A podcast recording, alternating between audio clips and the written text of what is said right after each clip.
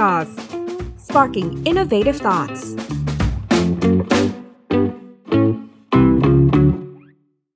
สวัสดีครับ คุณผู้ชมคุณผู้ฟังทุกคนนะครับ ขอต้อนรับเข้าสู่รายการ Qubit Series ทาง Tech Source กับผมโจอี้ชัยยุทธนะครับ ต้องเล่าให้เราฟังก่อนว่ารายการของเราจะเป็นซีรีส์ด้วยกันทั้งหมด 5 ตอนจะเป็นควอนตัมเทคโนโลยีนะครับซึ่งมันก็จะเข้ามาเปลี่ยนแปลงชีวิตประจำวันของเรา หรือว่าเปลี่ยนโลกอนาคตแล้วก็เปลี่ยนภาคธุรกิจ ว่าเศรษฐกิจของเรามันจะไปได้ถึงขนาดไหน เดี๋ยววันนี้ก็จะมาฟังกันอย่างเมื่อตอนแรก เราได้เป็นเหมือนการปูพื้นฐานให้ได้เข้าใจมากขึ้นนะครับว่าควอนตัมเทคโนโลยีมันมีอะไรบ้าง การทำงานของควอนตัมอะตอมเป็นยังไง ได้เข้าใจภาพรวมไปมากขึ้นแล้วนะครับ แล้วก็จะมีแตกย่อยควอนตัมเทคโนโลยีออกมาเป็น 3 อย่างด้วยกัน ที่อาจารย์ทิพย์ล่าให้ฟังว่าจะมี quantum computing นะครับ quantum communication และก็ quantum sensor หรือว่าบางคนเรียกว่า quantum metrologyเดี๋ยวเราวันนี้เนี่ยจะมาคุยได้เข้าใจมากขึ้นว่า quantum metrology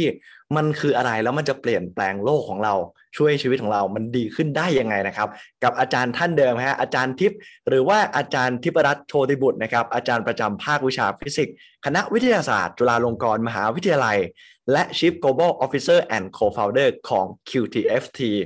นอกจากนี้เรายังมีแขกรับเชิญ เพิ่มเติมอีก 3 ท่านด้วยกันเป็นอาจารย์ที่อาจารย์ทิพย์ก็รู้จักในแวดวงควอนตัมอย่างดีนะครับ นั่นก็คือรองศาสตราจารย์ ดร วรวัฒน์ มีวาสนาอาจารย์ประจำสาขาวิชาฟิสิกส์ มหาวิทยาลัยเทคโนโลยีสุรนารี หัวหน้าชุดโครงการการสร้างและเสริมแกร่ง ระบบนิเวศ และบูรณาการสำหรับการวิจัยทางเทคโนโลยีควอนตัมระดับประเทศ และนักวิจัยด้าน quantum metrology นะครับอีก 2 ท่านนะครับยังมีดรปิยพัฒน์ภูนทองนะครับสถาบันมาตรวิทยาแห่งชาติ และดรสรวิทย์แสงทวีสิน อาจารย์ประจำสาขาวิชาฟิสิกส์มหาวิทยาลัยเทคโนโลยีสุรนารี สวัสดีทั้ง 4 ท่านในวันนี้ สวัสดีครับ สวัสดีครับแหมวันนี้ต้องบอกว่าอบอุ่นมาก ๆ แล้วผมก็เปรียบเสมือนเป็นนักเรียนที่วันนี้เราจะมาเรียนเรื่อง quantum metrology กันแต่ก่อนอื่น จะให้อาจารย์ทิพย์ช่วยแนะนำเพื่อนๆอาจารย์อีก 3 ท่านที่วันนี้มาเพิ่มเติมให้ฟังหน่อยครับว่า เป็นใครยังไงบ้างรู้จักได้ยังไงแล้วตอนนี้แต่ละท่านทำอะไรกันอยู่บ้างครับ ครับผมครับ วันนี้ผมทำหน้าที่เป็นพิธีกรเป็นตัวเชื่อมนะครับระหสุว่างดยอดทางฮะรายการกับทีมงานครับตามที่เราทำงานด้วยกันนะครับ ก็ขออนุญาตแนะนำสั้น ๆ อาจารย์ทั้งสามท่านทั้งทางที่ประวัติแต่ละคนก็โชคโชนโดดเด่นในวงการควอนตัมทุกท่านนะครับครับอ่าทั้งสามท่านเป็นนักเรียนทุนรัฐบาลไทย แล้วก็เป็นนักอืมฟิสิกส์ในปัจจุบันนะครับ อาจจะขอเริ่มจากหัวหน้าทีมของเราก่อนนะครับ หัวหน้าทีมของเรารองศาสตราจารย์ ดร วรวัฒน์ มีวาสนา หรือว่าอาจารย์นนท์นะครับอ่าอาจารย์นนท์จบฟิสิกส์ปอเอกมาจากมหาวิทยาลัยสแตนฟอร์ด แล้วก็ว้าวเป็นนักวิจัยดีเด่นแห่งชาติด้วยสำหรับสำหรับปี 2563 นะครับ เรานำนักวิจัยดีเด่นแห่งชาติมาพูดคุยกันตัวเป็นๆในรายการวันนี้นะครับโอ้สุดยอดมากฮะครับเป็นอาจารย์ที่มหาวิทยาลัยเทคโนโลยีสุรนารีนะที่สำคัญคือเป็นหัวหน้าทีมวิจัยควอนตัมของเรานะครับ แล้วก็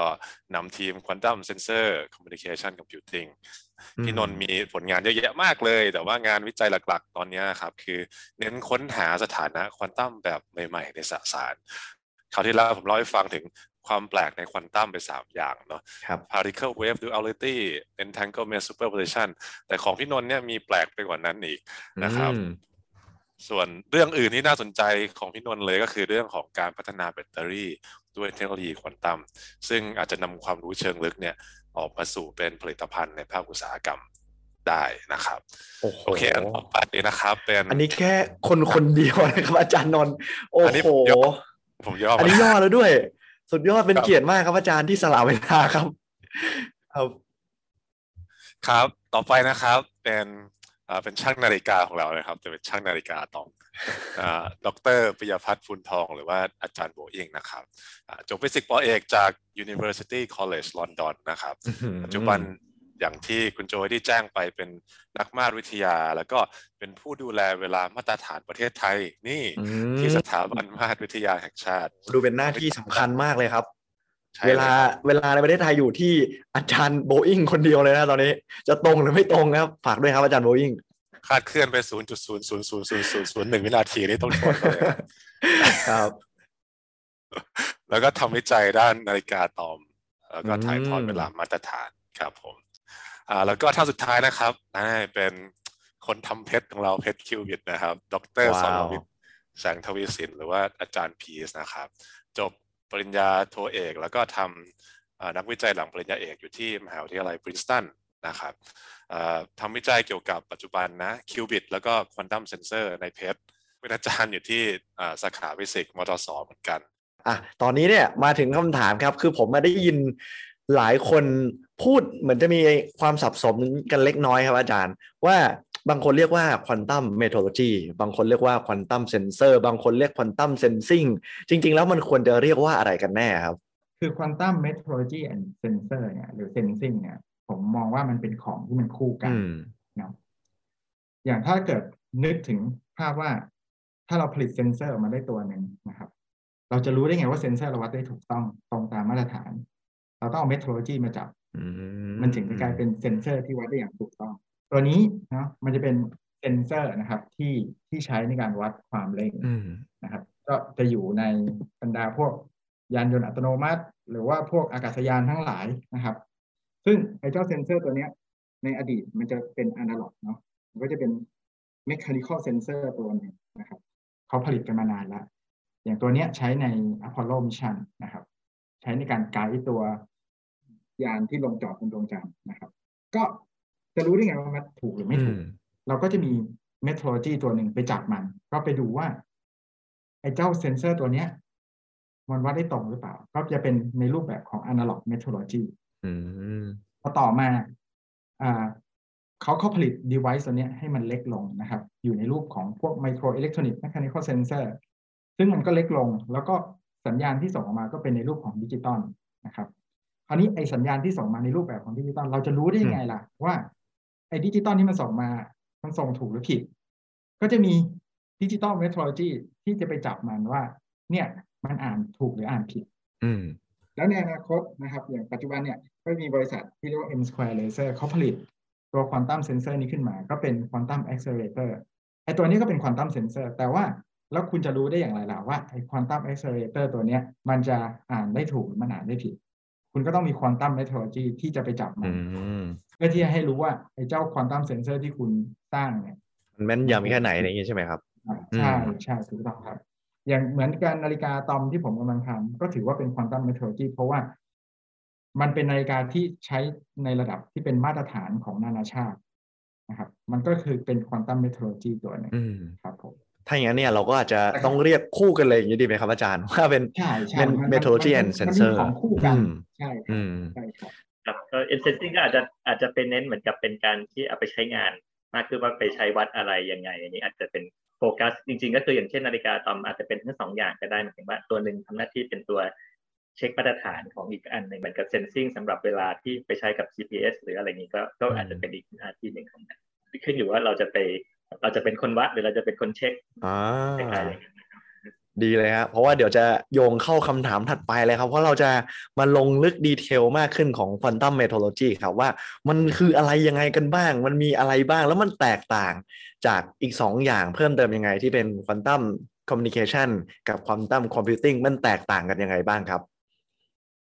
อ่าครับอ่าผมขอตอบในส่วนนี้แล้วกันนะครับ ว่าจริงๆแล้วอ่าเจ้าสิ่งเหล่านี้เนี่ยทุกอย่างมัน base อ่ามาจากระบบควอนตัมซึ่งก็คือระบบทางอะตอมที่อาจารย์ทิพย์น่าจะได้พูดไว้ในตอนที่แล้วแล้ว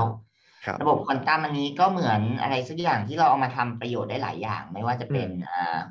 metrology sensor หรือคอมพิวเตอร์นะครับ ถ้าเราดูข่าว quantum computer ไม่ว่าจะเป็นของเจ้าไหน เราก็จะมักเห็น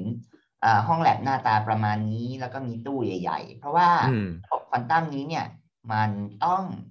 อยู่ในที่ที่เย็นกว่าอวกาศด้วยซ้ำมีอากาศน้อยกว่าอวกาศด้วยซ้ำเพราะว่ามันถูกรบกวนได้ง่าย อืมคราวนี้เนี่ย อะไรที่ถูกรบกวนได้ง่าย มันก็เลยเป็นเซนเซอร์ที่ดีนั่นเองนะครับ เหมือนกับคนเป็นภูมิแพ้เนี่ย คนคนนั้นก็จะเซนส์ได้ว่า เอ้ย PM 2.5มันเริ่มมาแล้วนะโอ้อธิบายได้ดีมากครับ นะครับ เพราะฉะนั้นตรงนี้ไอ้ความผิดพลาดหรือข้อด้อยของควอนตัมคอมพิวเตอร์นี้เนี่ยนะครับ มันกลายเป็นจุดเด่นจุดแข็งของควอนตัมเซนเซอร์ถามว่าระบบเหล่านี้มาทำงานได้อย่างไรนะครับ ก็อันนี้จะมาเทคนิคนิดนึงว่าจริง ๆ แล้วตรงนี้เนี่ยทั้งหมดเกิดมาจากการมีสถานะทางควอนตัมนั่นเอง สถานะเล็ก ๆ ในระบบอะตอม ระบบโมเลกุล สถานะที่ทำให้ ระบบพลังงานนั้นแบ่งเป็นชั้น ๆ อันนี้เราเป็นสิ่งที่เราเรียกว่าระดับพลังงานควอนตัมคุณสมบัติอีกอย่างหนึ่งที่เราอาจจะไม่พูดถึงกันเท่าไหร่ก็คือในอะตอมแต่ละตัวนี้เนี่ยมีสิ่งที่เราเรียกว่าสปิน ก็คืออะไรที่หมุนหมุนอยู่เนี่ยแหละครับอมองเหมือนลูกคางมองเหมือนไจโรสโคปก็ได้ สิ่งเหล่านี้เนี่ยทำให้ตัวอะตอมหรืออิเล็กตรอนเหล่านั้นเนี่ยมีคุณสมบัติ คล้ายๆกับมีแท่งแม่เหล็กขั้วเหนือขั้วใต้อันเล็กๆอยู่ เจ้าสปินในส่วนเล็กๆ ของเราตรงนี้เนี่ย มันก็เลยเอาไปวัดรายละเอียดที่ยิบย่อยได้ เพราะตัวเซนเซอร์มันมีขนาดเล็กในตัวมันอยู่นั่นเองมันก็เลยทำให้เราเปิดโลกใหม่เข้าไปวัดสิ่งที่อาจยังไม่เคยวัดได้ในอดีตมาก่อน อย่างอย่างเช่นอะไรบ้างครับอาจารย์ พอยกตัวอย่างได้ไหมครับ นาฬิกาอะตอมของเราเอาไปทำอะไร นาฬิกาอะตอมของเราเอาไปเป็นมาตรฐานเวลาที่วัดและ synchronize ระบบ GPS ได้ทำให้เรารู้ระยะต่างๆ ได้อย่างแม่นยำนะครับตรงนี้ในส่วนของเราเราก็มีเซ็นเซอร์ที่วัดสนามแม่เหล็กได้ อันนี้เป็นตัวอย่างของโปรเจกต์ของบริษัท Lockheed Martin ซึ่งก็ผลิตเครื่องบินรบนะครับก็เป็นโปรเจกต์ที่ชื่อว่า Dark Ice โจทย์ก็คือว่าสมมติว่าถ้าเผื่อมีสงครามเกิดขึ้น แล้วสมมุติว่ามีคนใช้ radar jammer มีคนใช้ GPS jammer เขาจะหานำทางยังไง ต้องกลับมาดูเข็มทิศไหม ต้องกลับมาดูดาวไหมปรากฏว่าตรงนี้เนี่ยเขาใช้เซ็นเซอร์เหล่านี้ ซึ่งวัดสนามแม่เหล็กโลกได้ แล้วสามารถบอกตำแหน่งได้เลย เพราะว่าโลกของเรานี้เนี่ยในรายละเอียดเล็ก ๆ แต่ละส่วนมีสนามแม่เหล็กที่ไม่เหมือนกัน เพราะฉะนั้นมันเหมือนเป็นเข็มทิศที่บอก นอกจากบอกทิศทางได้แล้ว บอกตำแหน่งได้เลยในทีคือแม่นยำมากเลยนะอาจารย์ อย่างที่อาจารย์โบอิงแนะนำว่ามันเป็นอสองอย่างผนวกรวมกัน ตรงนี้มันเป็นเซนเซอร์บวกกับเป็นมาตรฐานด้วย อย่างเช่นตรงนี้มันขยับไปเท่านี้เรารู้ได้เลยว่ามันขยับไปด้วยขนาดเท่าไหร่ตำแหน่งเท่าไหร่ต้องไปสอบเทียบอ๋อโอ้แล้วแล้วแบบนี้ผมขอถามครับอาจารย์ว่า เอออย่างอุปกรณ์แบบนี้เนี่ย มันจำเป็นที่จะต้องติดตั้งไว้อยู่ในเครื่องบินไหมครับ หรือว่ามันสามารถไว้ที่อื่นได้ แล้วค่อยยิงข้อมูลกลับขึ้นไป อุปกรณ์เหล่านี้สามารถติดตั้งไว้ที่อื่นและยิงข้อมูลได้ครับ ตรงนั้นเป็นคนละส่วนและก็คือว่าเราอยากวัดที่ไหนที่สำคัญอ่แน่นอนว่าถ้าถ้าเผื่ออยากรู้ตำแหน่งของเครื่องบินรบเซ็นเซอร์ตัวนี้ก็ต้องอยู่หน้าหัวเครื่องบิน อืม อืม เข้าใจแล้วฮะอืม ถ้าอยากวัด ตัวไหนก็ให้ไปอยู่ตรงนั้นอะไรอย่างนี้ด้วยเนาะครับผม ทีนี้อาจารย์ผมถามเพิ่มครับว่า นอกจากที่เล่ามาว่าสามารถทำเป็นเหมือน GPS ได้อย่างแม่นยำแล้ว วัดเวลาได้แล้ว มันยังทำอะไรอย่างอื่น นอกเหนือจากนี้ได้อีกไหมครับ อาจารย์โบอิงในเรื่องของ quantum metrology ครับ จริงๆถ้าถ้าถ้าพูดถึงตัวเฉพาะถ้าเป็นเฉพาะนาฬิกาอะตอมนะครับ ตัวนาฬิกาอะตอมเนี่ยมันเหมือนกับเป็น infrastructure ของหลาย ๆ อย่างยกตัวอย่างเช่น จะ trade หุ้น ซื้อขายหุ้นในตลาดหลักทรัพย์ เจ้าตัวเซิร์ฟเวอร์ของตลาดหลักทรัพย์เองก็จะต้องมีพื้นฐานของเวลา ที่มันถูกต้องแม่นยำไม่งั้นมันจะซื้อขายกันไม่ได้นะครับ มันจะไม่รู้ว่าใครมาก่อนมาหลังคิวมันจะทำไม่ได้ หรือแม้กระทั่งการสื่อสารในยุค 5G เนี่ย 5G เองก็ base มาจากตัวเวลามาตรฐาน คือแต่ละ cell site ของ 5G เนี่ยครับ ถ้าเวลามันคาดเคลื่อนกันเพียงแค่หนึ่งจุดห้าไมโครวินาที หรือหนึ่งจุดห้าส่วนในล้านส่วนของวินาทีเนี่ย มันจะไม่สามารถคุยกันได้ โครงสร้างของ 5G ก็จะไม่เกิดขึ้นนะครับ นั่นหมายความว่า ตัว cell site แต่ละที่เนี่ย บางที่ที่เป็นจุดสำคัญนะครับ ก็จะมีนาฬิกาอะตอมที่เป็นแบบ chip scale ตัวเล็ก ๆ นะครับ ไปฝังไว้อยู่ เดี๋ยวผมจะให้ดูรูปนะครับ ซึ่งไอ้เจ้านาฬิกา อะตอมเดี๋ยวนี้เนี่ยมันมันไม่ได้ใหญ่โตเหมือนกับที่เราเคยเห็น หรือเคยจินตนาการอย่างไอ้เจ้าตัวเนี้ยมันอยู่บนการ์ดตัวหนึ่งเนาะที่อยู่ในคอมพิวเตอร์ ถ้าใครเคยเล่นเกมก็จะเห็นว่าจะมีมันจะมีการ์ดแบบนี้เหมือนการ์ดจอ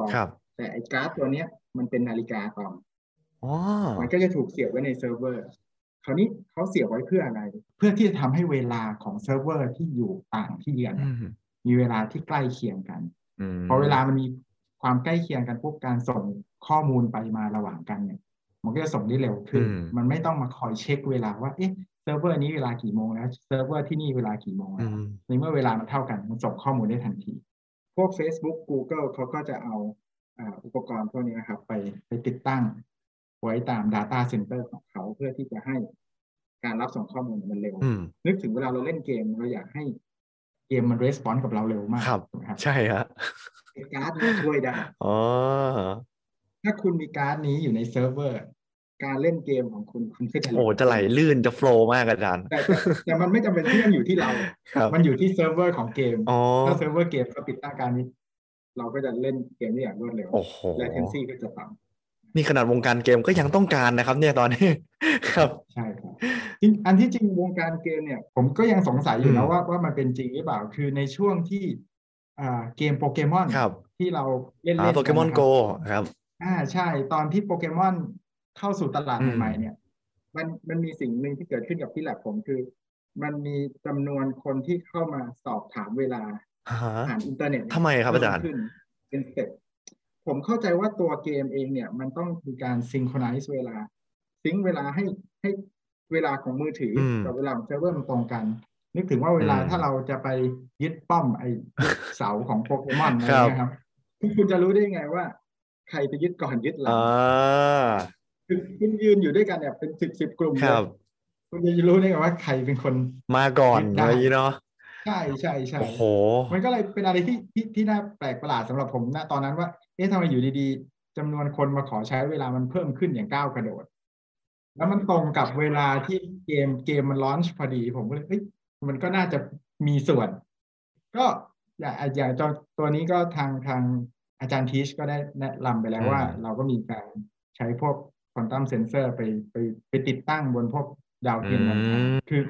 คือบนดาวเทียมเนี่ย ถ้ามันไม่มีนาฬิกาที่แม่นยำมันจะระบุตำแหน่งบนโลกได้แย่มาก อื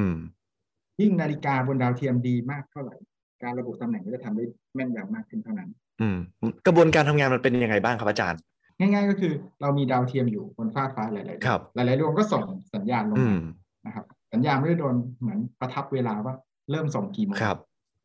มาถึงเรากี่โมงนะครับ มันก็จะรู้ว่าเออเวลาที่มันที่คลื่นมันเคลื่อนที่ผ่านชั้นบริการมีเวลาเท่าไหร่ ตอนเนี้ยจากดาวเทียมดวงที่หนึ่งถึงจุดเราเนี่ยระยะทางเท่าไหร่ ดวงที่สองถึงจุดเราเท่าไหร่นะครับเราก็ใช้สมการทางคณิตศาสตร์เราก็จะรู้แล้วว่าตำแหน่งของเราบนพื้นโลกเนี่ยอยู่ที่ตำแหน่งไหนนะครับ แต่คราวนี้เนี่ยไอ้เทคโนโลยีเนี้ยมันไม่ใช่เฉพาะแอพพลายในบนพื้นโลกเท่านั้นครับตอนนี้ทางนาซาเองก็ส่งเจ้านาฬิกาตอมเนี่ยไป บนอวกาศเพื่อที่จะทดลองอะไรบางอย่าง เพราะว่าเขาต้องการที่จะเดินทางไปในอวกาศลึกนะครับ deep space เขาก็จะอาศัยเจ้านาฬิกานี้แหละ ในการระบุตำแหน่งของยานอวกาศที่ไปในดวงดาวต่างๆนะครับซึ่งในปัจจุบันเวลาเวลาเขาระบุตำแหน่งเขาก็ส่งสัญญาณไป แล้วก็รอสัญญาณมันส่งกลับมา มันจะไม่มีปัญหาเลยถ้ายานอวกาศยังอยู่ในระบบสุริยะจักรวาลครับครับ ว่าระยะทางมันไม่ไกลแต่อย่างตอนเนี้ยมันจะมีปัญหาตรงที่อย่างยาน Voyager หนึ่งและสองซึ่งมันเดินทางเลยระบบสุริยะของเราไปแล้วไกลมากๆ การระบุตำแหน่งมันเนี่ยมันทำได้ยากมาก เพราะว่าเขาต้องส่งสัญญาณไป รอเป็นหลายหลายชั่วโมงเลยดาวเทียมหรือว่ายานอวกาศเนี่ย ส่งสัญญาณกลับมากว่าจะรู้ตำแหน่งมันเนี่ย คือใช้เวลาเป็นชั่วโมงไปแล้วแล้วยานอวกาศก็ไม่ได้อยู่ตรงนั้นแหละ มันก็จะทำให้การระบุตำแหน่งของยานอวกาศที่ผิดพลาดหรือแม้กระทั่ง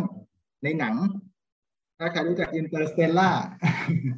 Interstellar ก็ก็ก็มีการพูดถึงเรื่องเรื่องสนามโน้มถ่วงกับกับเวลาที่มันมีการเปลี่ยนแปลงที่พระเอกลงไปที่ดาวดวงนึงที่อยู่ใกล้ขอบหลุมดำซึ่งมีสนามโน้มถ่วงมาก แล้วพระเอกลงไปแค่ไม่กี่นาทีกลับขึ้นมาบนยานแม่ อีกครั้งหนึ่งคนบนยานแม่อายุห่างไปแล้วยี่สิบกว่าปีใช่ไหมครับ ซึ่งไอการทดลองเนี้ยมันทำได้บนพื้นโลกจะได้ซ้ำเพราะว่านาฬิกาอะตอมเนี่ยมันวัดได้ละเอียดมากๆนะครับ การทดลองนี้มีมีมีหลายหลายห้องปฏิบัติการทำการทดลองหลายๆแหละที่ดัง ๆ นะครับ อย่างเช่นที่ญี่ปุ่นนะครับเขาก็เอานาฬิกาอะตอมสองเรือนที่มันเดินได้แม่นมากๆครับ ไปวางที่ Tokyo Tower นะครับ Tokyo Tower ก็สูงประมาณสี่ร้อยกว่าเมตร เขาก็วางนาฬิกาเรือนหนึ่งที่พื้น อีกเรือนหนึ่งวางไว้บนที่ยอดของ Tokyo Tower แล้วเขาก็วัดดูว่าไอ้นาฬิกาสองเรือนเนี้ยมันเดินห่างกันอืมเพราะว่าแรงโน้มถ่วงสองตัวนี้จะไม่เท่ากันละด้วยระดับความสูงใช่ถูกต้องครับใช่ครับ ก็เขาก็สามารถที่จะวัดได้ว่าเฮ้ยเนี่ยมันมีเรื่องของสนามโน้มถ่วงที่มาส่งผลให้นาฬิกามันเดินไม่เท่ากัน ยกตัวอย่างเช่น ถ้าเกิดเขาวางนาฬิกาตองเนี่ยไว้รอบๆประเทศญี่ปุ่นนะครับแล้วเขาบอกว่ามันมีเครื่องบินรบมา เครื่องบินรบในที่นี้คือ stealth stealth คือ stealth แบบไม่เห็นเลยที่แบบล่องหนมองไม่เห็นเครื่องบินรบเลย มองไม่เห็นด้วยตาเปล่าเลย แต่ไอ้เจ้าเครื่องบินรบมันมีมวลถูกไหมครับการที่มันมีมวลมันมีสนามโน้มถ่วงครับ มันจะทำให้การเดินของเวลาคลื่นมันจะเปลี่ยนไปแล้วมันจะจับได้ใช่ครับเขาก็จะจับได้ว่าเนี่ย มี stealth เข้ามันมากอาจารย์อะไรเข้ามาสักอย่างเก่งมากเก่งมาก หรือไม่อีกอันหนึ่งที่ที่ที่ผมว่าน่าสนใจคือเขาบอกว่าเขาอยากจะทำนาฬิกาอะตอมให้มันมีขนาดเล็ก แล้วจะเขาอยากจะไปวางรอบๆภูเขาไฟฟูจิทำไมครับอาจารย์ว่าเพราะภูเขาไฟฟูจิเนี่ยมันมันยังเป็นภูเขาไฟที่ยัง active อยู่เนาะเราไม่รู้มันจะระเบิดเมื่อไหร่คราวนี้การคาดการณ์ว่าจะระเบิดเมื่อไหร่มันก็ค่อนข้างยากถ้าเรามีนาฬิกาอะตอมไปวางไว้รอบๆภูเขาไฟฟูจิ สิ่งที่จะเกิดขึ้นคือ ถ้ามีแมกมามารวมตัวกันใต้ภูเขาไฟ มันก็จะมีสนามโน้มถ่วงขึ้นมาก็จะส่งผลให้เจ้านาฬิกาเดินผิดเพี้ยนอ๋อเป็นเหมือนการเตือนได้อย่างแม่นยำมาก นี่แหละใช่ครับ นี่แหละ เริ่มมีแมกมาเข้ามาก่อตัวข้างล่างแล้วภูเขาไฟอาจจะระเบิดขึ้นได้ก็สามารถที่จะแจ้งเตือนได้โอ้นี่เราเอาไปใช้อะไรได้หลายอย่างมากกว่าที่คิดไว้เยอะมากเลยนะเนี่ย เจ๋งมากเจ๋งมาก คือจริง ๆ พอพอมันวัดได้ละเอียดนะครับ มันสามารถที่จะทำอะไรได้เยอะแยะมากมายนะครับ อันนี้อันนี้แค่สนามโน้มถ่วงอย่างเดียวครับ ถ้าพูดถึงเรื่องสนามแม่เหล็กก็จะมีของที่อาจารย์พีททำที่มาวัดสนามแม่เหล็กได้ละเอียดเท่าไหร่การหาทรัพยากรธรรมชาติการโอ้ใช่เลยปัญหามันยิ่งมันยิ่งทำได้ได้ได้ดีขึ้นครับ จริงๆผมมีเรื่องเสริมด้วยสำหรับการวัดที่อาจจะใกล้ตัวครับดีครับ ก็ ขอแชร์แว็บหนึ่งเนาะก็คืออันนี้ถ้าใครเคยอาจจะประสบอุบัติเหตุนิดหน่อย หรือต้องไปตรวจ MRI เนี่ยนะครับรบจริงๆ สิ่งเหล่านี้เนี่ยมันก็ใช้หลักการวัดสนามแม่เหล็กนี่แหละนะครับ ที่มันวัดคลื่นแม่เหล็กจากน้ำในร่างกายนี่แหละนะครับ เพราะว่าร่างกายเราประกอบด้วยน้ำเยอะมาก และในน้ำเหล่านี้เนี่ยก็มีโมเลกุลที่ อ่าเราพูดกันแล้วว่าโมเลกุลเหล่านี้มีสิ่งที่เราเรียกว่าสปินที่ทำตัวเหมือนสนามแม่เหล็กเหมือนแม่เหล็กตัวเล็กๆ อยู่ตามร่างกาย ที่สมองก็มีน้ำเป็นปริมาณที่ไม่เหมือนกัน ในเลือดของเราก็มีน้ำในปริมาณที่ไม่เหมือนกัน พอเราเอาไอ้เจ้าแม่เหล็กตัวเล็ก ๆ ตัวเนี้ย เข้าไปใน MRI ที่มีสนามแม่เหล็กแตกต่างกัน ไอ้เจ้าสปิน หรือแม่เหล็กตัวเล็ก ๆ เหล่านี้เนี่ย มันก็หมุนด้วยความเร็วที่ไม่เท่ากัน บางตัวก็หมุนเร็วบางตัวก็หมุนช้า และถ้าเราไปล็อกสัญญาณตรงนี้ไว้ จับสัญญาณตรงนี้ไว้ เราก็สามารถเอามาสร้างเป็นภาพได้นั่นเองซึ่งตรงนี้เนี่ยอ่าปัจจุบัน MRI ของเรายังวัดได้เอ่อประมาณแค่หลักเซนติเมตรหรือมิลลิเมตรถามว่าถ้าอยากวัดได้ดีกว่านี้ทำยังไงล่ะ ก็นี่ไงเรามีคำตอบโจทย์แล้วก็คือ ก็ใช้เซ็นเซอร์ที่มีขนาดเล็กๆไงเหมือนเจ้า Ant-Man ลงไปอยู่ในส่วนเล็กๆ ถ้าเอา quantum sensor ที่มีขนาดเท่ากับอะตอมตัวสองตัวเข้าไป มันก็จะสามารถวัดรายละเอียดที่ดีขึ้นออกมาได้นั่นเองอืมเหมือนถ้ามันยิ่งละเอียดขึ้นเราก็จะยิ่งวินิจฉัยโรคได้ชัดเจนมากขึ้น ว่าร่างกายเรามีสิ่งไหนที่ผิดปกติ เพราะว่าตอนนี้มันยังเป็นเหมือนภาพใหญ่อยู่ บางทีมันอาจจะยังไม่ได้ละเอียดลึกเท่าไหร่ แต่ว่าถ้ามันใช้ขนาดที่เล็กลงไปอย่างที่อาจารย์พีดว่า มันก็จะเป็นเหมือนนวัตกรรมทางการแพทย์ที่ช่วยยกระดับในการรักษาขึ้นไปอีก ใช่ครับ อย่างเช่น มะเร็งบางชนิดที่อาจจะตรวจยากในระยะเริ่มต้น ตรงนี้เราก็จะสามารถเห็นก้อนเนื้อเห็นอะไรเหล่านั้นได้นั่นเองเจ๋งมากสุดยอดคือตอนนี้ หลากหลายสาขามากในการที่จะนำ quantum metrology มาใช้นะครับ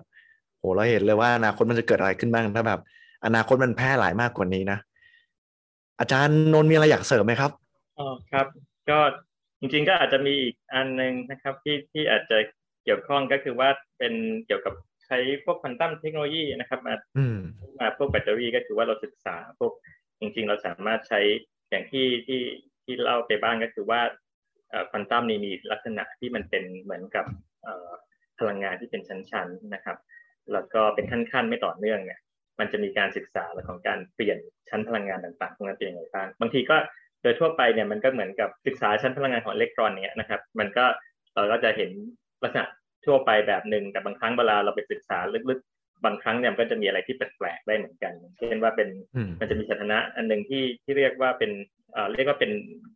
ความบีบอัดที่มีค่าติดลบชื่อของฟิสิกส์ก็จะมีอะไรแปลกก็คือเวลาได้ยินคำว่าติดลบในฟิสิกส์เนี่ยจะเป็นอะไรที่ขัดกับความรู้สึกนะฮะส่วนใหญ่หลาย ๆ ครั้ง ก็จะมีอันหนึ่งที่ว่า negative electronic compressibility นะครับเป็น quantum state หนึ่งที่ที่คล้าย ๆ กับเชิงเปรียบเทียบเนี่ยคล้ายๆเหมือนเติมน้ำถ้าเกิด positive คือไม่แปลกนะคือเราเติมน้ำน้ำก็ต้องสูงขึ้นเนอะแล้วก็ล้นออกมา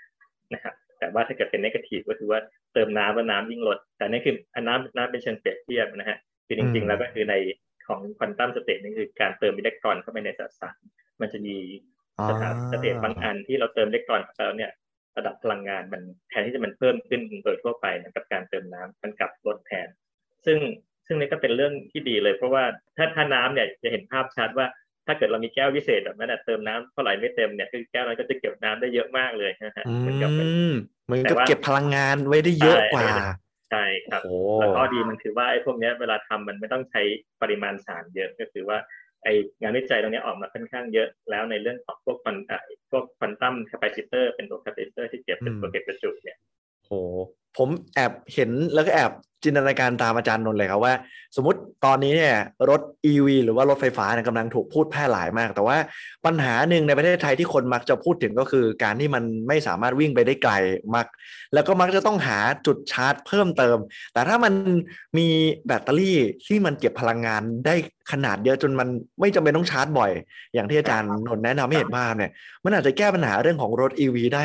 แล้วคนหันมาใช้ได้มากขึ้นเนาะแล้วมันอาจจะเป็นสิ่งที่ขับเคลื่อนอุตสาหกรรมและเศรษฐกิจได้ด้วย ครับใช่เลยครับก็ก็จะเป็นเรื่องของความ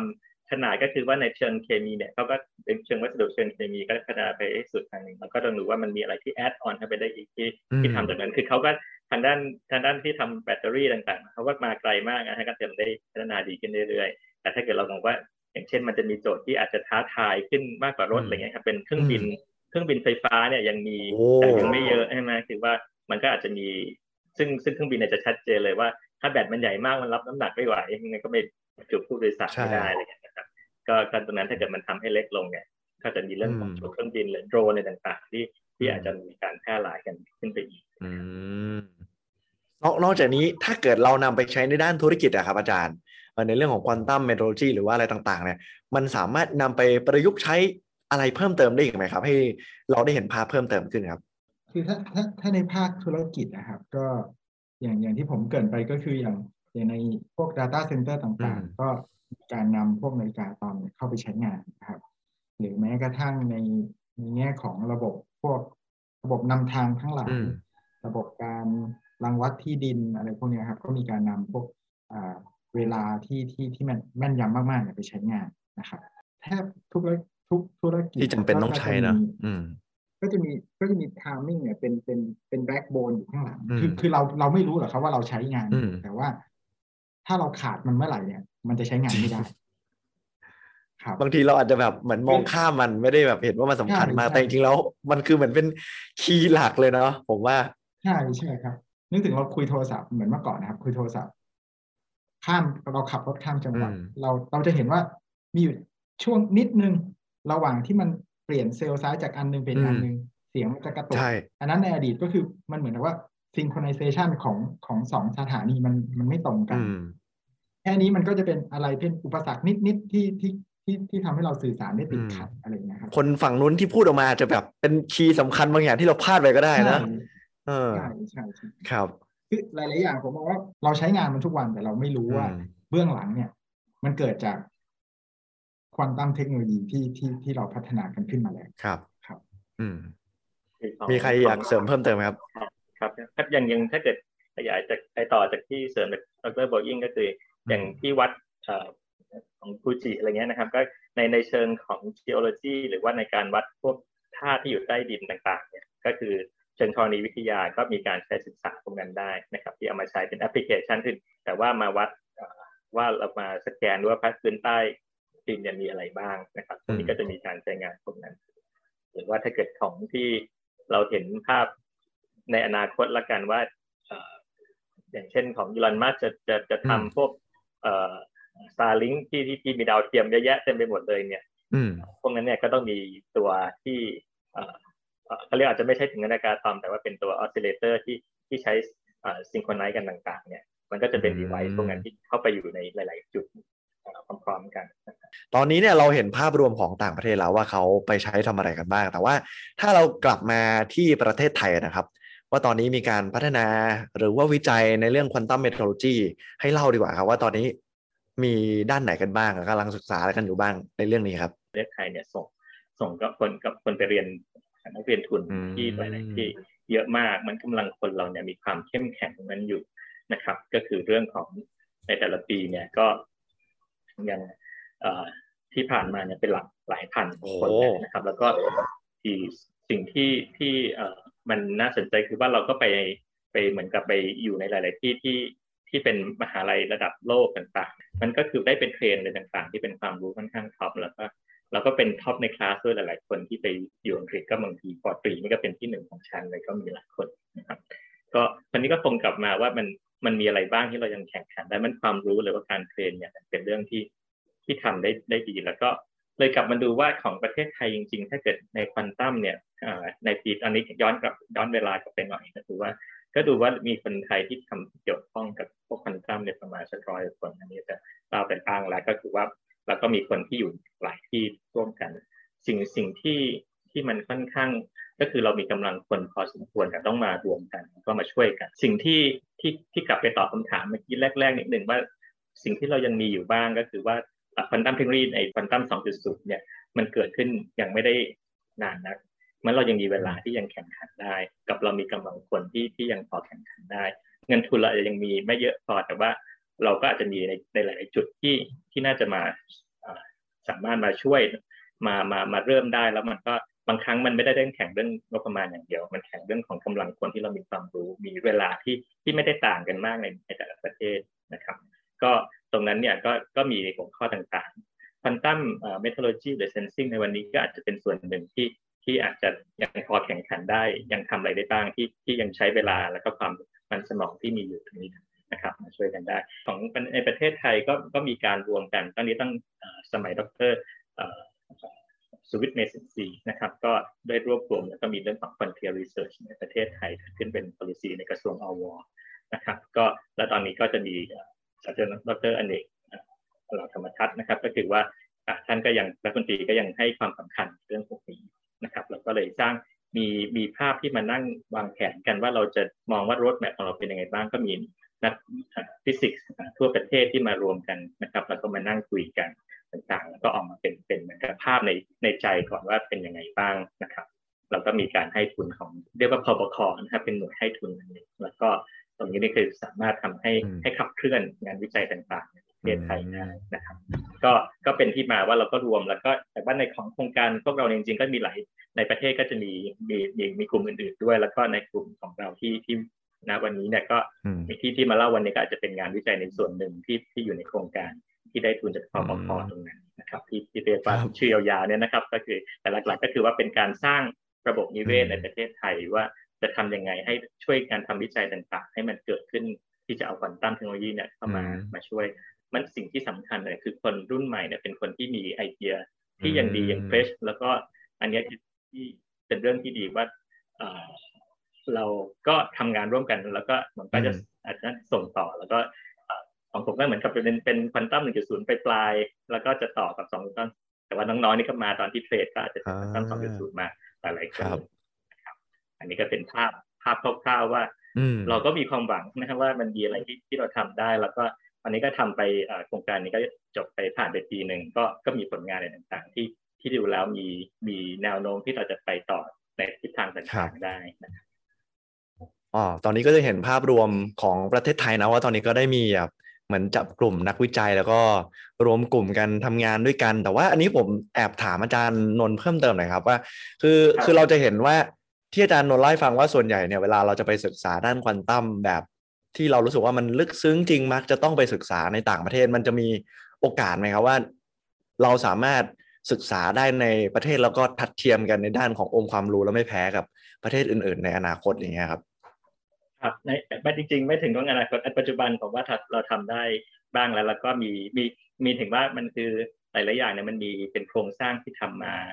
ในประเทศไทยอยู่แล้ว อย่างเช่น ถ้าเกิดเป็นของผมเนี่ยก็จะมีของเช่นสถาบันวิจัยแสงซิงโครตอนที่เป็นถือว่าเป็นก็อันนี้สลับกันค่ะด้วยว่าถึงว่าต่างชาติอาจจะมาใช้บ้างในบางบางจุดที่เป็นเป็นเป็นเรื่องที่อาจจะหายากที่อื่นที่ใช้แต่มันเป็นอ๋อในแต่ละที่ก็จะมีจุดเด่นไม่เหมือนกันนี้นะครับอาจารย์นนท์ใช่ใช่ครับก็ พวกนี้ก็จะมีงานที่สามารถศึกษา quantum scale แล้วก็มันก็เป็นฐานในการที่จะไปทำไปต่อ หรือว่าจะเป็นโครงสร้างของพวก nanolithography คือทำเป็นเหมือนชิปขนาดเล็กอะไรเงี้ย pattern เล็ก ๆ ก็จะสามารถเป็นเป็นโครงสร้างที่จะไปทำนาฬิกาอะตอม หรือว่าไปทำดี quantum device อะไรต่างๆเนี่ยก็อาจจะเป็นโครงสร้างตรงนั้นได้ มันต้องเราเรามีตรงนั้นอยู่แล้ว แล้วก็ในโครงการนี้เราก็คือน้องๆก็เริ่มมา แล้วก็ตอนนี้ก็มีเดี๋ยวคงได้เล่ากันต่อนะครับมันก็อันนั้นคือสิ่งที่ที่บาง หัวข้อก็ถือว่าเป็นงานที่ไม่ได้ต่างหมายถึงว่าเหมือนกับที่อื่นที่ทำได้ในประเทศไทยว้าวดีเลยครับ มันก็แต่ว่าเราก็คงต้องพัฒนาไปเรื่อยมันก็จะมีจุดที่ที่เราก็ต้องเอ่อมันกับมี strategic นิดนึงว่าเราจะต้องเอ่อจะจะทำให้มันสำเร็จเนี่ยเราจะทำเรื่องไหนได้บ้างที่ที่เราใช้งบประมาณปอนหนึ่งหรือแต่ต้องแข่งด้วยไอเดียเยอะ ๆ แล้วก็มี concept ที่ดีที่ที่เรายังมีจุดที่เราสามารถไปแข่งขันได้เลยครับ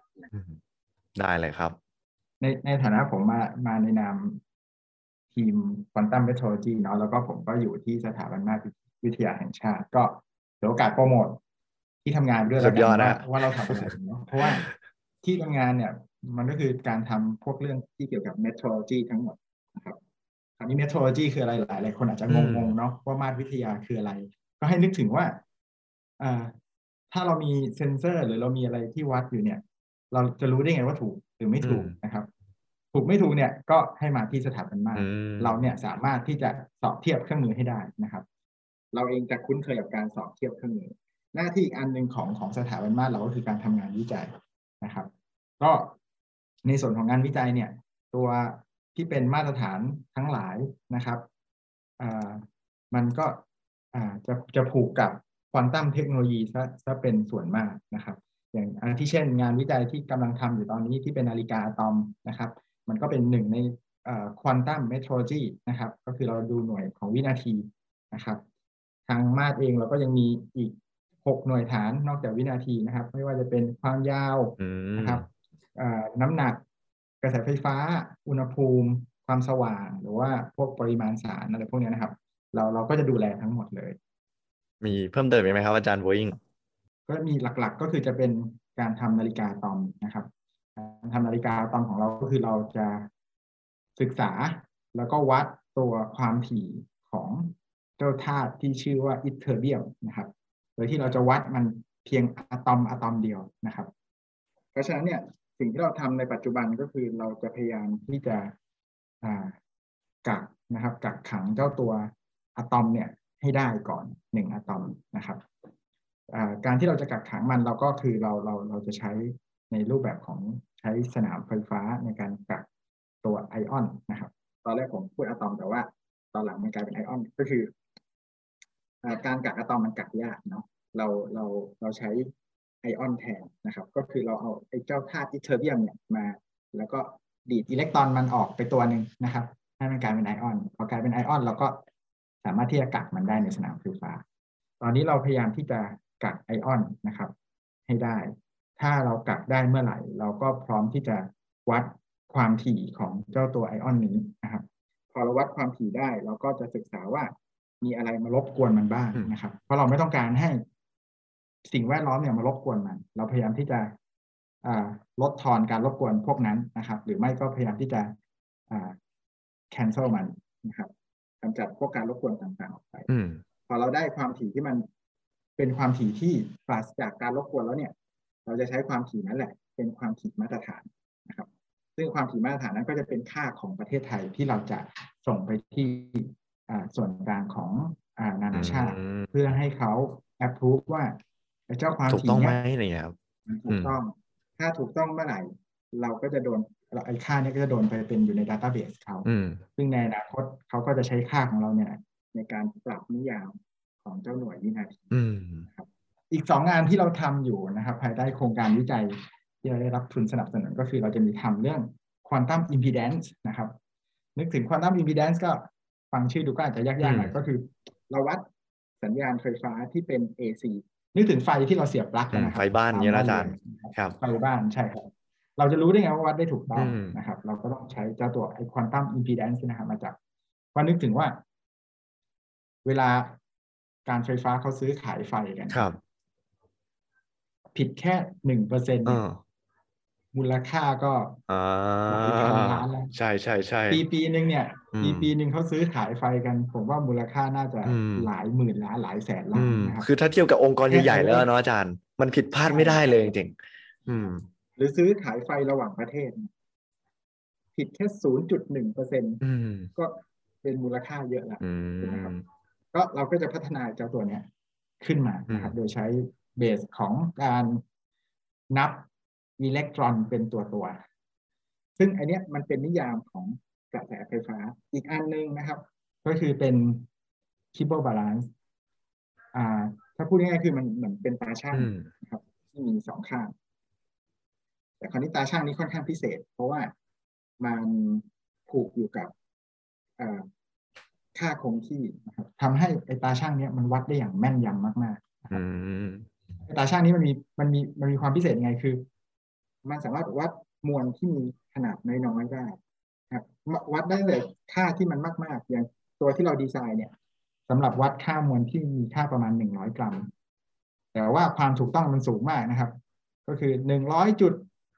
ศูนย์ศูนย์ศูนย์ศูนย์ศูนย์ศูนย์ศูนย์ค่อนข้างหลายตัวนะครับ ของของกรัมประมาณนี้ครับ ก็ถามว่ามีประโยชน์ยังไง นึกถึงอุตสาหกรรม พวกผลิตยาอืมนะครับ ที่ต้องการช่างมวลอะไรที่มันน้อยๆใช่ต้องแม่นยำมากถูต้องสูงากๆไม่งั้นเดี๋ยวผลมันนะครับเปลี่ยนแปลงแล้วอาจารย์ อืม ใช่ใช่ครับหรือนึกง่ายๆซื้อขายทองโอ้โหนี่สำคัญเลยคิดพลาดไปจุดหนึ่งกรัมหรือมิลลิกรัมอะไรเงี้ยครับก็สองสามบาทละอืมถูกไหมคบใช่เพราะว่าแต่นึกถึงสมมติว่าถ้าแบบมันพลาดทุกอันสะสมไปเรื่อยๆเนี่ย และไอ้ที่มันพลาดไปเนี่ย มันรวมมันมันเป็นเท่าไหร่เนี่ยนะถูกบางคนอาจจะแบบใช่มองภาพใหญ่ว่าแบบเอ้ยมันไม่เท่าไหร่หรอก แต่ถ้ามันรวมกันหลายๆอันล่ะ มันจะเป็นเสียหายไปเท่าไหร่ อืมนะครับจริงๆ ความพิเศษของเจ้าตาช่าง Keyboard Balance นี่ก็มีอีกอันหนึ่งก็คือ ในอดีตเอ่อนิยามของมวลนะครับ มันมันขึ้นกับก้อนน้ำหนักก้อนหนึ่งที่ถูกเก็บไว้ที่ฝรั่งเศสอืมซึ่งไอ้เจ้าก้อนน้ำหนักนั้นเนี่ย เขาอนุมานว่านี่แหละคือหนึ่งกิโลกรัมอ่าเราต้องเชื่อไอ้ก้อนนั้นว่านี่คือหนึ่งกิโลกรัมครับทั้งโลกบอกว่าถ้าฉันชักช่างเออส้มหนึ่งกิโลกรัมผมต้องรีเฟอร์ไปถึงไอ้ก้อนนั้นให้ได้ต้องเท่าไอ้ก้อนนั้น ห้ามน้อยกว่าหรือมากไปจะไม่เท่ากันหนึ่งกิโลครับใช่ครับอืมแต่คราวนี้มันมีปัญหาตรงที่ว่าไอ้เจ้าหนึ่งกิโลกรัมนั้นอืเนี่ยมเราจะมั่นใจได้ว่ามั่นใจได้ไงว่า มันแม่นแล้วมันจะมันจะยังคงเป็นหนึ่งกิโลกรัมเสมอไม่มีการเปลี่ยนใช่แปลงใดๆทั้งสิ้นนะครับ มันก็ มันก็มีการทดลอง คือไอ้เจ้าหนึ่งกิโลกรัมเนี่ยมันไม่ใช่มีก้อนเดียว มันมีหลาย ๆ ก้อนเขาสร้างกันขึ้นมาพร้อมอืๆกัมนตอนสร้างมาพร้อมกันเขาก็รีพอร์ตว่า เนี่ยหนึ่งกิโลกรัมเท่ากันทุกก้อน แต่พอเวลาผ่านไปเขาเอามาชั่งใหม่ปรากฏว่าไอ้เจ้าหนึ่งกิโลกรัมที่มาสร้างพร้อมกันเนี่ยค่ามันไม่เหมือนกันเลยอืมันแตกต่างกันหมดเลย มันก็เลยเป็นปัญหาของเจ้ามวลหนึ่งกิโลกรัมแล้วเขาไม่รู้แล้วว่าตอนนี้ ไอ้เจ้าหนึ่งกิโลกรัมมันยังเป็นหนึ่งกิโลกรัมอืมเขาเลยต้องหาวิธีใหม่ในการบอกว่า เจ้าหนึ่งกิโลกรัมเนี่ย คืออะไรอ่าก็เลยเป็นที่มาของเจ้าตาชั่ง Kibble เนี่ยครับ อ่าที่จะมาแทนที่เจ้ามวลหนึ่งกิโลกรัมครับ ได้ครับ อีกหน่อยไม่แน่ว่า อาจจะมีตาชั่ง Kibble เนี่ย แพร่หลายอยู่ทุกที่ แล้วเราจะเห็นหน้าจอมวลวัดนี่อาจจะยาวหน่อย เพราะว่าจะมีหน่วยเยอะมาก แต่ว่าแม่นยำครับ ครับผมครับ มาต่อที่อาจารย์พีทเลยใช่ไหมครับ ครับก็ผมก็เป็นอาจารย์ที่ถือว่าค่อนข้างใหม่นะครับที่มทสก็เริ่มทำงานมาได้กำลังจะครบ 3 ปี ซึ่งในปัจจุบันนี้เนี่ยนะครับ ก็ได้เริ่มมีการทดลองบ้างแล้วนะครับ อันนี้ก็จะเป็นตัวอย่างน้ำจิ้มนะครับ ของว่าแ a บเราทำอะไรบ้าง เทคโนโลยีหลัก ๆ ใน lab เรานะครับ ก็คือจะเป็นเพชรนั่นเองที่เราเห็นเรืองแสงได้เป็นสีแดงนั่นเองนะครับ เมื่อฉายแสงเลเซอร์สีเขียวเข้าไป ก็ครับอันดับแรกคือถามว่าเพชรมันเรืองแสงได้ยังไง ก็คือเพชรที่อ่าบริสุทธิ์จริง ๆ แล้วเนี่ยมันคือธาตุคาร์บอนร้อยเปอร์เซ็นต์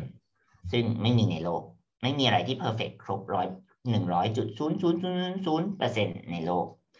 ตรงนี้เนี่ยการที่เพชร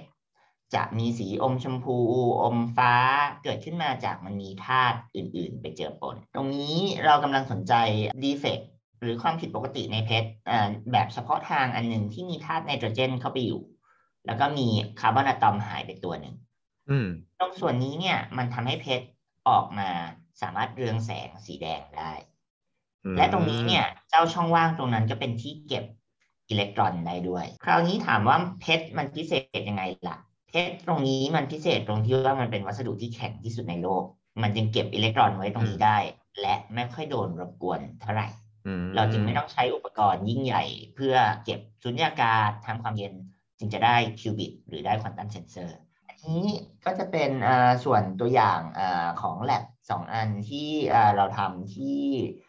มทสนะครับ ก็จะ base จาก defect เหล่านี้นั่นเอง เห็นจันทิพย์สัญญาว่าจะเอาคิวบิตมาให้ดู ก็นี่คือหน้าตาคิวบิตหนึ่งตัวของเรานะครับ ก็จะเป็นไอ้เจ้าอะตอมตัวเมื่อกี้นี่แหละ แต่เพียงแค่ตัวเดียว อยู่ในเพชรที่มีแสงขึ้นมาหนึ่งจุดใช่ไหมครับอาจารย์ที่มีแสงขึ้นมาหนึ่งจุด นี่คือภาพด้านบน นี่คือภาพตัดขวางว่ามันอยู่ใต้เพชรลงไปนิดหนึ่งแต่เพชรตัวนี้เนี่ย ถ้ามองด้วยตาเปล่า มันจะเป็นสีใส แทบมองอะไรไม่เห็นคือมองไม่ออกเลยว่ามันแตกต่างยังไงใช่ต้องใช้กล้องจุลทรรศน์ลงไปดู และตรงนี้ถ้าเทียบสเกลนะครับ ตรงนี้ก็คือขนาดประมาณเล็กกว่าหนึ่งไมโครเมตรถ้านึกไม่ออก ผมมีสิ่งเปรียบเทียบให้ดูครับ นี่คือเส้นผมของเรา นี่คือเส้นผมของเรา หรือนี่คือเจ้าหมีน้ำที่อาจจะได้เห็นในตอนต่อไปนะครับ เคยเห็นใน Ant-Man นะอาจารย์ครับ คราวนี้ถ้าถามว่าไอ้เพชรของเรารูปนี้เนี่ยมันเล็กขนาดไหน ผมทำแอนิเมชันให้ดูครับ เพชรของเราอยู่ประมาณแค่นี้ครับ โอ้โห จะ defect ตรงนั้นเนี่ย ก็คือเป็นจุดจิ๋วเดียวตรงนั้น เล็กมาก ใช่ แต่แล้วก็คือเล็กตรงนี้เนี่ยก็คือเป็นข้อดีเราสามารถเอาเพชรไประเบิดไปทำอะไรเป็นชิ้นเล็กๆอ่าใส่เข้าไปเป็นเซนเซอร์ในส่วนเล็กๆอ่าของอ่าระบบสิ่งมีชีวิตได้และเพชรตรงนี้เนี่ยไม่ทำปฏิกิริยากับอะไรเลย เพราะฉะนั้นมันก็ไม่มีสารพิษไม่มีอะไรด้วยนะครับ อืม แล้วก็ตรงนี้เนี่ยไอ้ที่เราทำคิวบิตได้ก็คือเราทดลองแล้วก็วัดมาจริง ๆแล้ว โดยการเอาแสงจากเพชรตรงนี้เนี่ย ไปปล่อยใส่กระจกที่สามารถแยกแสงได้แยกแสงได้ตรงนี้เราก็สามารถบอกได้ว่า เอ้ย แสงของเรานี้เนี่ย ปล่อยอนุภาคแสงออกมาทีละหนึ่งตัวจริง ๆ นะ เรากำลังดูเจ้าระบบควอนตัมที่มีระบบควอนตัมตัวเดียวจริง ๆ นั่นเองนะครับ อันนี้ก็เป็นผลงานตอนปีที่ผ่านมาความก้าวหน้าปีที่ผ่านมา และปัจจุบันเราก็กำลังโฟกัสที่จะวัดระบบสนามแม่เหล็กโดยที่สนามแม่เหล็กของเรา เราสามารถฉายแสงเข้าไปแล้ววัดความถี่ของระดับพลังงานเหล่านี้ออกมา แล้วก็เราสามารถบอกได้เลยว่าสนามแม่เหล็กมีขนาดเท่าไหร่ ที่แม่นยำมากๆ แล้วก็บอกทิศทางได้ด้วยว่าสนามแม่เหล็กมีทิศไหนโดยใช้เจ้าตัวเพชรนี่ในการวัดใช่ไหมครับอาจารย์ ใช่ครับใช้เพชรตัวนี้ในการวัดแล้วก็ใส่สนามแม่เหล็กเข้าไป เรายังไม่ถึงในระดับที่จะใส่ตัวอย่างขนาดชิ้นเล็ก ๆ เข้าไป แต่อย่างน้อยในขนาดใหญ่เราก็สามารถวัดได้แล้ว อันนี้ผมขออนุญาต ถามเพิ่มเติมครับผมอยากทราบว่าการที่เพชรเราจะมีอะตอมอยู่ในนั้นได้ครับ มันเราต้องทำขึ้นมาหรือว่ามันสามารถเกิดขึ้นเองได้ตามธรรมชาติครับอาจารย์ได้ทั้งสองวิธีครับอ่าอย่างแรกคือไม่มีอะไรที่เพอร์เฟกร้อยเปอร์เซ็นในโลกนี้ และไนโตรเจนอยู่ในอากาศทั่วไป เพราะฉะนั้นในการก่อตัวของเพชรโดยทั่วไปมี defect ชนิดนี้อยู่แล้ว และเป็นที่มาของการค้นพบ defect ชนิดนี้เมื่อประมาณปี 2000 อาจจะเอาเพชรที่อยู่ในสิ่งที่เรียกว่า nanodiamond ตรงนี้ไปวัดอุณหภูมิในเซลล์เซลล์เดียวได้ด้วย อันนี้ก็เป็นตัวอย่างหนึ่ง นอกจากแอปพลิเคชันทางด้าน quantum computingแล้วก็ quantum communication ซึ่งก็สามารถเอาไปใช้ได้เช่นกันครับอันนี้ก็จะเป็นฝ่ายที่เราศึกษาวัสดุชนิดใหม่ๆ ด้วยนี่แหละนะครับก็คือของในในส่วนที่เป็นเรื่องของ quantum state ในสสารเนี่ยก็คือที่ของที่จารย์จารย์วิทเล่าไปในที่จารย์ทีเล่าไปก็คือว่า ก็จะมีเรื่องของเพชรที่เป็นมี state ในในชั้นพลังงานในของของเพชรก็สามารถมาใช้ทำอะไรได้บ้างเนี่ย แต่ว่าในจริง ๆ ของของโลกเรามันก็มีวัสดุเต็มไปหมดสารเต็มไปหมดนะครับ มันก็มีทั้งสารที่เป็น state ที่เรารู้จักกันเยอะเอาไปใช้งานกันบ้างแล้ว แล้วก็จะมีบางอันที่ที่เรายังไม่ได้แบบใช้งานมันมากนักอันนั้นก็อันนี้ก็จะเป็นอันหนึ่งที่ ศึกษาพวกสารเขาเรียกเป็นเอ่อ material beyond graphene ก็คือว่ากราฟีนจะเป็นชั้นๆแล้วก็เจอว่าถ้าเกิดมันหนาๆมันก็ไม่น่าสนใจเท่าไหร่เป็นดินสอได้ดินสอกราไฟต์อะไรเงี้ยนะครับแต่พอมันบางขนาดหนึ่งก็จะเริ่มมีเป็นเอ่อเอามากระทบกับแสงดีขึ้นมีมีเรืองแสงเยอะขึ้น ไปไปทำเป็นเป็นทรานซิสเตอร์อะไรได้ดีขึ้นอะไรเงี้ยนะครับ ก็มีการศึกษาการเปลี่ยนแปลงตรงนี้ถ้าเกิดไปสไลด์ถัดไปก็จะมีเรื่องของ อย่างเช่นตัวอย่างของว่ากราไฟต์เนี่ยนะฮะไอ้ไส้ดินสอที่เรารู้จักเนี่ยนะครับคือพวกนี้ก็จะก็จะนำไฟฟ้า แต่พอเรามาตัดให้มันเป็นชิ้นเล็ก ๆ ขนาดประมาณสักสามร้อยนาโนเมตรเนี่ยนะครับก็จะมีการเกิดที่ก็จะเป็นแบนด์แกปเกิดขึ้นก็คือเป็นแถบพลังงานเกิดขึ้นก็คือแปลว่ามันอาจจะเป็นไม่ไม่นำไฟฟ้าดีเหมือนเมื่อก่อนได้นะครับแล้วก็พวกนี้เนี่ยอาจจะมาทำเป็นพวกเขาเรียกเป็นกลุ่ม t e r r a t u s เอ่อ device ก็ได้นะครับ คือ สามารถมาทำอย่างเช่นพวกมาสแกนหรือว่าจะเป็นเรื่องของการถ่ายภาพเชิง medical อะไรเงี้ยนะครับ หรือว่าจะมีเรื่องของของเรื่อง ศึกษาพยาทางเคมีอะไรนี้ก็ก็สามารถมาทำได้ คือเราสามารถเอาควอนตัมเอฟเฟกต์บางอย่างมาทำให้มัน enhance มันดีขึ้น แล้วก็ของบางอย่างก็อาจจะเล็กลงหรือว่าอาจจะก็คือราคาจะเท่าเดิมหรือว่าประสิทธิภาพเกิดขึ้น พวกนี้ก็จะเป็นที่ที่ที่ที่ที่ควอนตัมเอฟเฟกต์ เข้ามามีประโยชน์ มีอยากจะเสริมเพิ่มเติมมีไหมครับ อาจารย์ทุกท่าน ถ้าอย่างนั้นเราจะไปต่ออีกที่หนึ่งคำถามสุดท้ายก่อนที่จะใกล้จะจบรายการแล้วนะครับ ตอนนี้หลายคนอยากทราบว่า แล้วความก้าวหน้าในด้านธุรกิจของประเทศไทยแบบนี้ครับ มันไปถึงตรงไหนแล้วมีการนำไปใช้ในภาคธุรกิจยังไงได้บ้างในไทยของเราตอนนี้ครับ อย่างแรกเลยคือเกี่ยวกับพวกพิกัดหมุดหลักฐานต่างๆ ในประเทศไทยนะครับ จะ รังวัดที่ดินจะสำรวจว่าตรงนี้เป็นโฉนดของใครอะไรอย่างเงี้ยครับ มันมีเวลาอยู่เบื้องหลังนะครับ คือเราต้องมีเวลาที่บนไอตัวอุปกรณ์รังวัดที่ถูกต้อง เราถึงจะรังวัดที่ดินหรือว่ารังวัดโฉนดได้อย่างถูกต้องนะครับ อันนี้เป็นอันหนึ่งที่เป็นแอปพลิเคชันที่ที่ทางสถาบันมาตรก็มีการให้บริการค่าเขาเรียกว่าค่าแก้เวลาของเจ้าตัวอุปกรณ์รังวัดนะครับ ส่วนต่อมาก็คือ จากไอ้เจ้าเวลาเนี่ย มันมันสามารถส่งต่อไปที่เซิร์ฟเวอร์ที่สถาบันมาตรที่เรียกว่า NTP server NTP server ก็คือเหมือนเป็นเซิร์ฟเวอร์ที่ให้คอมพิวเตอร์ต่างๆ มาถามเวลาว่า ตอนนี้กี่โมงแล้วตอนนี้กี่โมงแล้วนะครับ ซึ่งไอ้เจ้าเซิร์ฟเวอร์เนี่ยปัจจุบันนะครับ อันนี้อันนี้เป็นสไลด์เก่า ปัจจุบันเนี่ยมีคนขอมาถามวันหนึ่งประมาณพันล้านครั้ง หนึ่งพันล้านครั้งต่อวันสุดยอด ก็คือเขาก็ก็อินเทอร์เน็ตนะครับโทรมาถามก็คือคอมพิวเตอร์ที่เราใช้ใช้งานก็โทรมาถามว่ากี่โมงแล้ว กี่โมงแล้วกี่โมงแล้วทางสถาบันมาตรก็ตอบว่าโอเค ตอนนี้กี่โมงแล้ว อันนี้อันนี้คือจากทั่วโลกหรือว่าแค่เฉพาะในไทยครับอาจารย์อ่าทั้งไทยและต่างประเทศรวมๆกันครับ ก็จะเป็นในไทยประมาณเก้าสิบเปอร์เซ็นต์แล้วก็ที่เหลือก็จะเป็นทั่วโลกนานาชาติที่ที่เขามาขอใช้เซิร์ฟเวอร์เราเป็นผูครับ ก็วันหนึ่งประมาณพันกว่าล้านครั้งนะครับ แล้วก็เพิ่มขึ้นทุกๆเดือนนะครับ ก็ถามว่าไอ้พันล้านครั้งเนี่ยใครเอาไปใช้บ้างนะครับ มันก็มีตั้งแต่พวกโทรศัพท์มือถือ พวกอินเทอร์เน็ตต่างๆ อุปกรณ์ IoT นะครับ หรือว่าแม้กระทั่งพวกตลาดหลักทรัพย์ที่เอามาใช้งาน การใช้งานพวกอีคอมเมิร์ซต่างๆ ระบบ smart grid ของการไฟฟ้าระบบโห พวกรถไฟความเร็วสูง อะไรพวกนี้ใช้งานระบบเวลาทั้งสิ้นเลย ซึ่งเป็น backbone ของเขานะครับยกตัวอย่างเช่นระบบรถไฟความเร็วสูงถ้า ไม่มีการ synchronize เวลาระหว่างสถานีรถไฟเดินไม่ได้ ใช่อะไรแบบนี้ครับ ก็ก็จะเป็นอันที่เราใช้งานอยู่ทุกวันแต่แต่เราไม่รู้ตัวว่าเราใช้งานใช่แล้วบางทีเราอาจจะมองข้ามด้วยนะอาจารย์ใช่ใช่ครับ ทุกวันที่เราใช้โทรศัพท์มือถือนั่นหมายความว่า เวลาของเราเนี่ย ไม่ทางตรงก็ทางอ้อมนะครับ บางเครื่องเนี่ย ถ้าเกิดเราเซตให้มันวิ่งมาถามนาฬิกาอะตอมของสถาบันมาตรได้โดยตรง ก็สามารถเซตได้นะครับ หรือว่าทางอ้อมก็คือผ่าน mobile เอ่อโอเปอเรเตอร์ต่างๆนะครับ ที่ที่เขาให้บริการอยู่ ก็อันนั้นก็จะเป็นทางอ้อมครับ ก็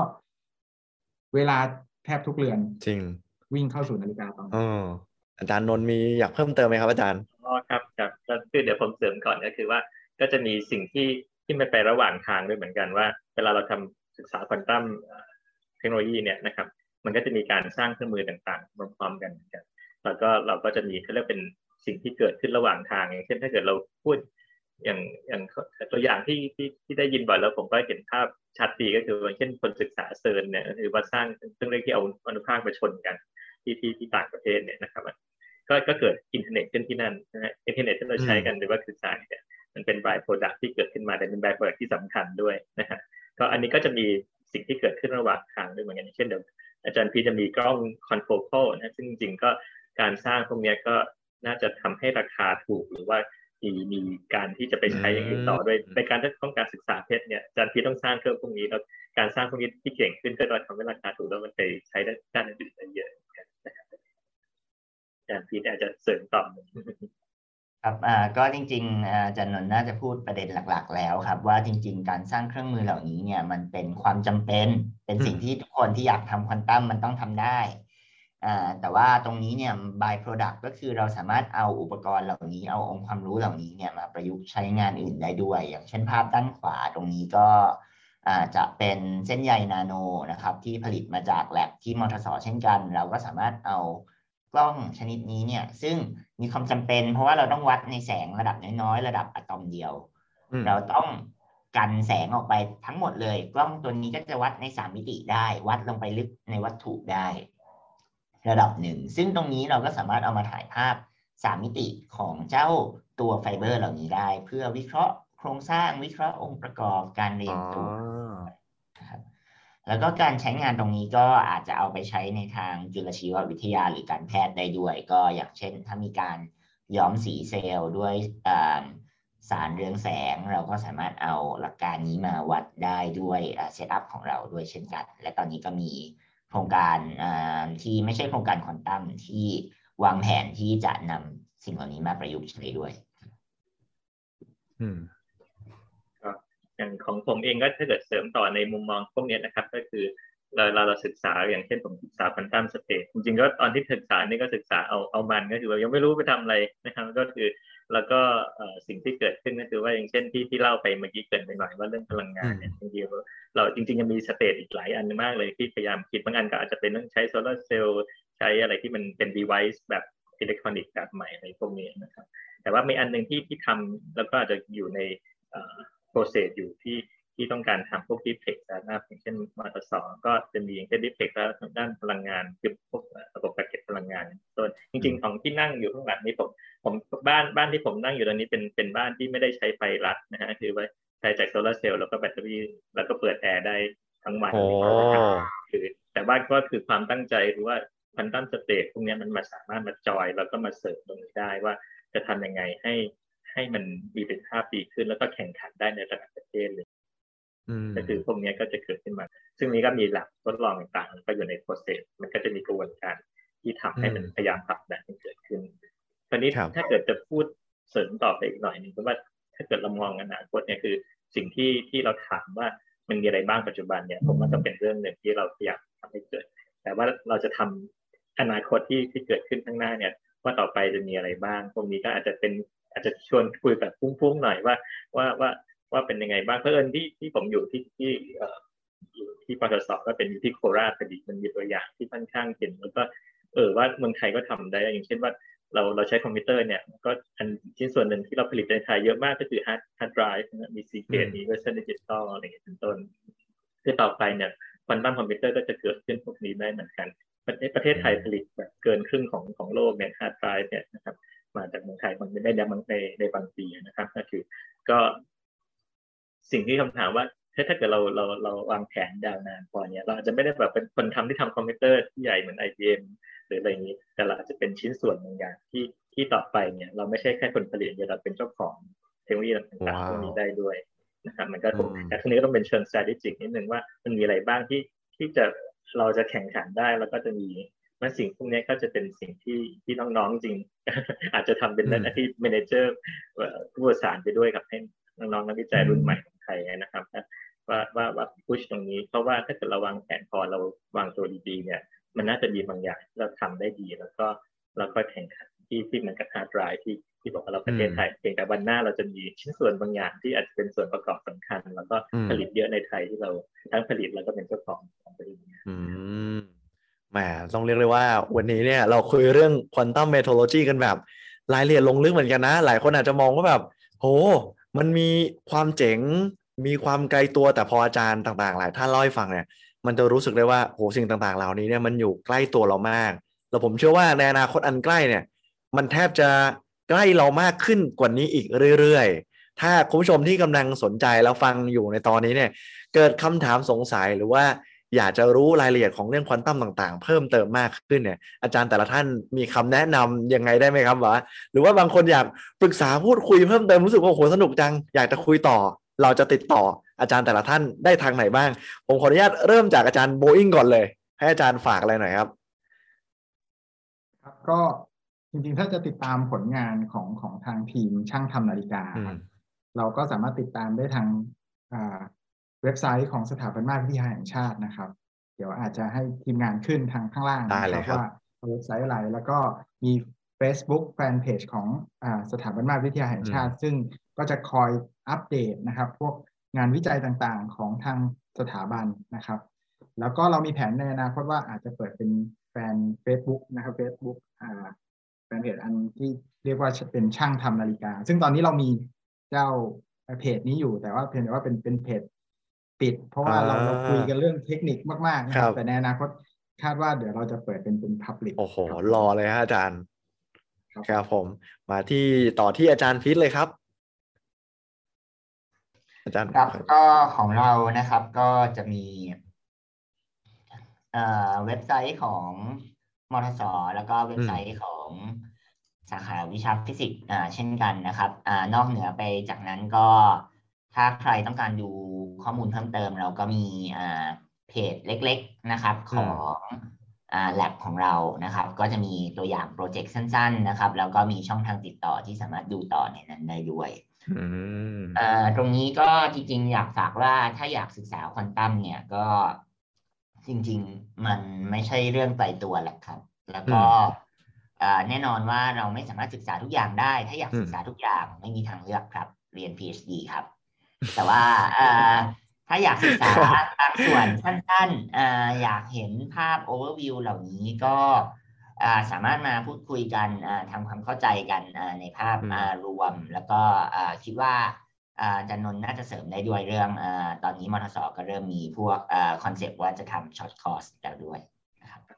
ก็คง คงตรงนั้นเดี๋ยวคงค่อยทยอยออกมาก็จริง ๆ ก็ของ QTFT แล้วก็สถาบันอื่นๆมหิดลสงขลาอะไรเงี้ยคงได้เล่าก็คือในทีมของทำที่ทำวิจัยด้วยกันนะครับปีมี 11 สถาบันที่ที่ที่รวมกันนะครับ แล้วก็เดี๋ยวอันนี้ก็อาจจะยังยังเป็นอนาคตนิดนึงแต่ว่าก็คงจะมีเรื่องของที่เป็นหลักสูตรที่ร่วมกันทำหวังว่าจะเป็นเป็นอย่างนั้นเกิดขึ้นมานะครับ ก็ก็อาจจะเป็นช่องถ้าเกิดจะเสร็จยังไงถือว่าเป็นทางการก็จะรีบ โปรโมทไปนะครับ ก็อาจจะผ่านช่องทางของสถาบันต่างๆ ในในนักวิจัยที่อยู่ด้วยกันนะครับ อืม แล้วก็ท่านสุดท้ายที่อยู่กับเรามาตลอดครับอาจารย์ทิพย์ครับ มีอะไรอยากจะฝากเพิ่มเติมไหมครับ เพราะว่าจริงๆแล้วยังเหลืออีกสองสาขาของควอนตัมเทคโนโลยีด้วย นี่ให้อาจารย์ฝากอะไรหน่อยครับ แล้วก็เชิญชวนคุณผู้ชมสำหรับการติดตามในอีพีถัดๆไปด้วยครับ ว่าจะมีอะไรเหมือนน้ำจิ้มคอจะบอกได้ไหมครับอาจารย์ ได้ครับ วันนี้ก็ต้องขอขอบคุณอาจารย์ทั้งสามท่านมากๆเลยครับ ได้ความรู้ถึงฟลิกถึงขิง เห็นภาพกว้างและภาพลึกในเวลาเดียวกัน ส่วนเดี๋ยวเราจะเจอกันอีกสองตอนหน้าแน่นอนซึ่งผมจะแนะนำ quantum communication แล้วก็อาจจะเล่าถึงงานวิจัยของตัวเอง ซึ่งเกี่ยวกับ quantum computing quantum algorithm ซึ่งถ้าจะฝากเพจการติดตามอย่างที่อาจารย์นนท์ได้บอกเนี่ยเรามีความร่วมมือระหว่าง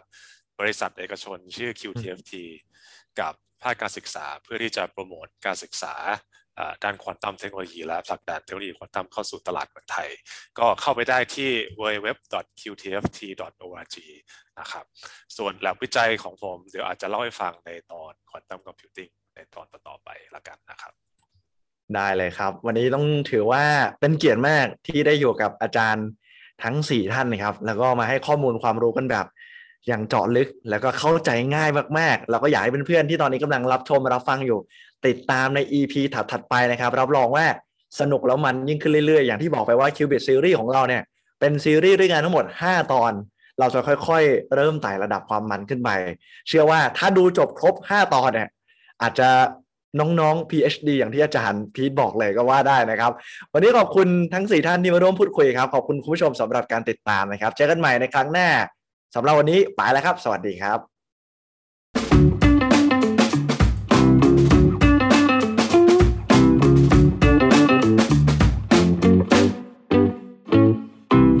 Tech Sauce, sparking innovative thoughts.